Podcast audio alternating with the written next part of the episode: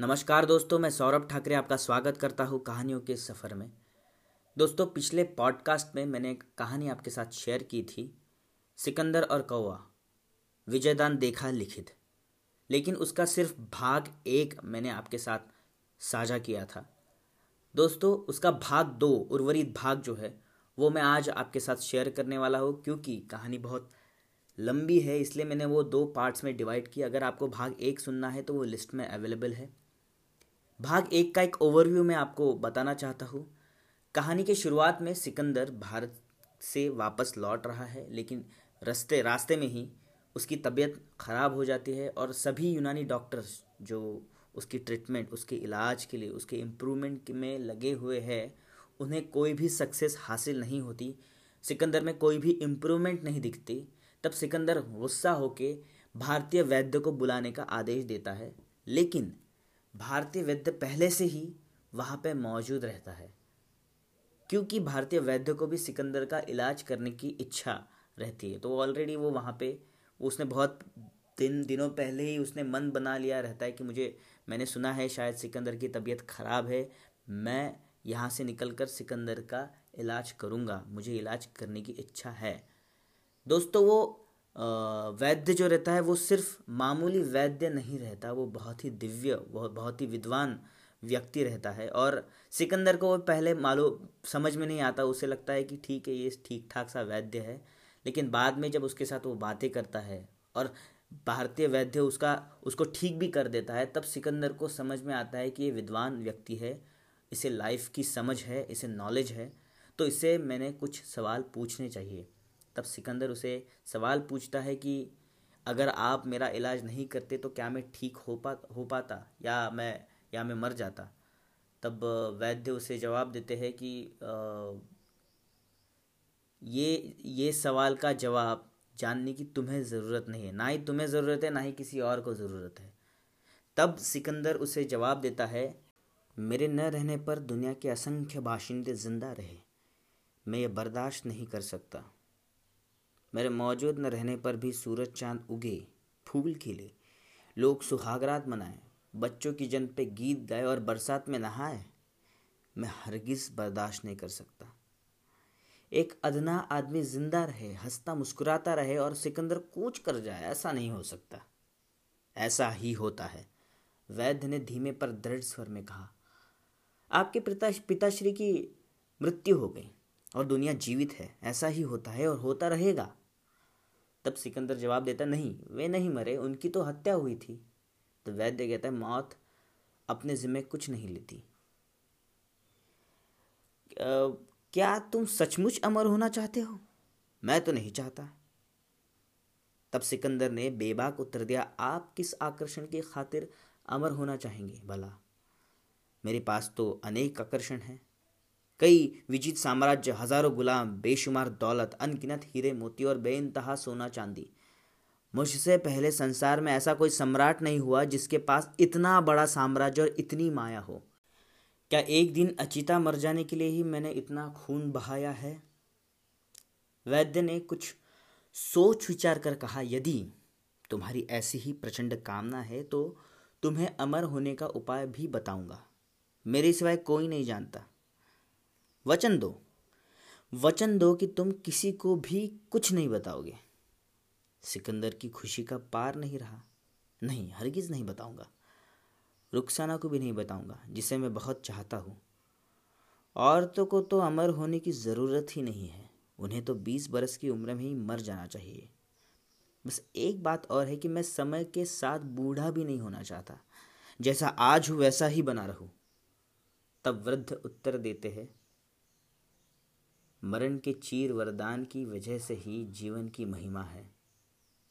तब सिकंदर कहता है, इतने बड़े साम्राज्य का सम्राट और इतनी दौलत का दावेदार समूचे विश्व में कोई नहीं हुआ। इस आकर्षण को मैं जीत नहीं सकता। मुझे अमरत्व का वरदान चाहिए ही चाहिए। तब वैद्य कहते हैं, अब मुझे कुछ भी नहीं कहना। जाने की मुझे आशा थी कि अरस्तु जैसे महान गुरु के शिष्य में कुछ तो वैसी समझ होगी। खैर, तुम्हारी यही अंतिम इच्छा है तो इसे अधूरी नहीं रखना चाहूँगा। इस बार जुदा होने के पश्चात तुमसे मेरी मुलाकात नहीं होगी, पर मेरी मंगल कामना सदैव तुम्हारे साथ रहेगी। तो अब ध्यानपूर्वक सुनो, सुमेरु पर्वत की पश्चिम दिशा में एक लंबी गुफा है, जिसके मुँह पर एक प्रचंड शिला युगों से रखी हुई है। विश्वस्त सैनिकों से हटवाकर तुम अकेले ही उसके भीतर आगे बढ़ते रहना। निशंक और निशस्त्र। काफ़ी दूर चलने पर एक झरने का पानी एक तालाब में समाहित होते हुए तुम्हें साफ़ दिखेगा। वह अद्भुत तालाब न कभी पूरा भरता है, न कभी पूरा खाली होता है। वही पीपल के पेड़ पर एक कौआ हरदम चिल्लाते रहता है काव काव इस सृष्टि में वही सिर्फ़ अमर है, जो अपने अमरत्व की प्रतिक्षण उद्घोषणा करता रहता है।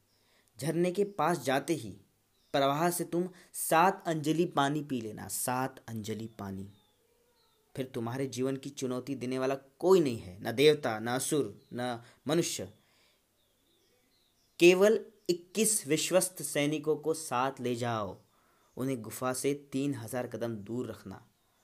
तुम्हारी मनोकामना पूर्ण होगी, तुम अमर होगे। 21 सशस्त्र सैनिकों के साथ हवा से बातें करता हुआ सुमेरु पर्वत की उस निर्देशित गुफा के पास सिकंदर पहुँचा। गुफा के भीतर प्रवेश करते हुए सिकंदर का माथा ठनका। छिपे हुए पौरस के सैनिकों ने हमला कर दिया। कायर की भांति वापस लौटने की प्रबल इच्छा के बावजूद उसने मौत के भय को तत्काल झटक दिया। नहीं नहीं नहीं नहीं, भारतवर्ष का वो निश्चल देवदूत अपने दुश्मन के साथ भी विश्वासघात नहीं कर सकता। और सचमुच वहाँ पीपल की डाल पर कौआ बैठा हुआ दिखा। काव काव कर रहा था। सिकंदर के आश्चर्य और आनंद की सीमा नहीं थी। कौवे की अविराम काव काव बंद हो गई। सिकंदर ने चौंक कर उधर देखा। पीपल की शाख पर बैठा कौआ पूर्ण सतर्क होकर उसे ही एक टक घूर रहा था।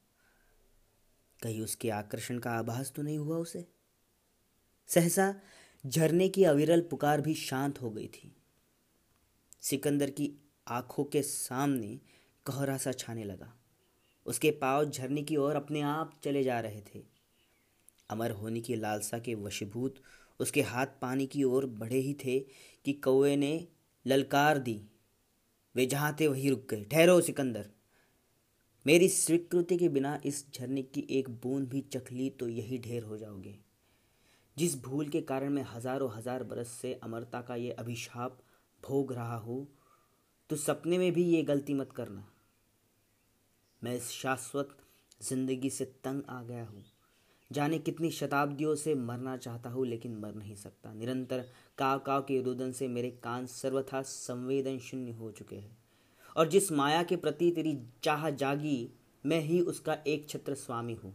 यदि तू मृत्यु के देवता यमराज के पास जाकर मेरे लिए मेरा मरने का नुस्खा ले आए तो ये समूची संपदा तेरे हवाले कर दूँगा। भगवान भले ही मर जाए, मैं नहीं मर सकता। जीने का सुख और आनंद तभी है जब मरने का सहयोग उसके साथ जुड़ा है। जीने का सुख और आनंद तभी है जब मरने का संयोग उसके साथ जुड़े। कौवे की योनी पाकर जो बात मेरी समझ में आ गई, एक मानुष होकर तुम्हें नहीं समझ में आई? अपनी ख्याति के चढ़ते दौर में विश्व का की सर्वोच्च प्रतिष्ठा के बावजूद सिकंदर एक कौवे से हार गया। उल्टे पाव वापस लौट पड़ा। तब उन दोनों में कौन महान था? सिकंदर या कौआ कौआ या सिकंदर? उस चीर ज्वलंत प्रश्न का उत्तर आज भी शेष है। शेष है। तो दोस्तों, ये थी आज की कहानी, सिकंदर और कौआ मिलते हैं कल नई कहानी के साथ। धन्यवाद।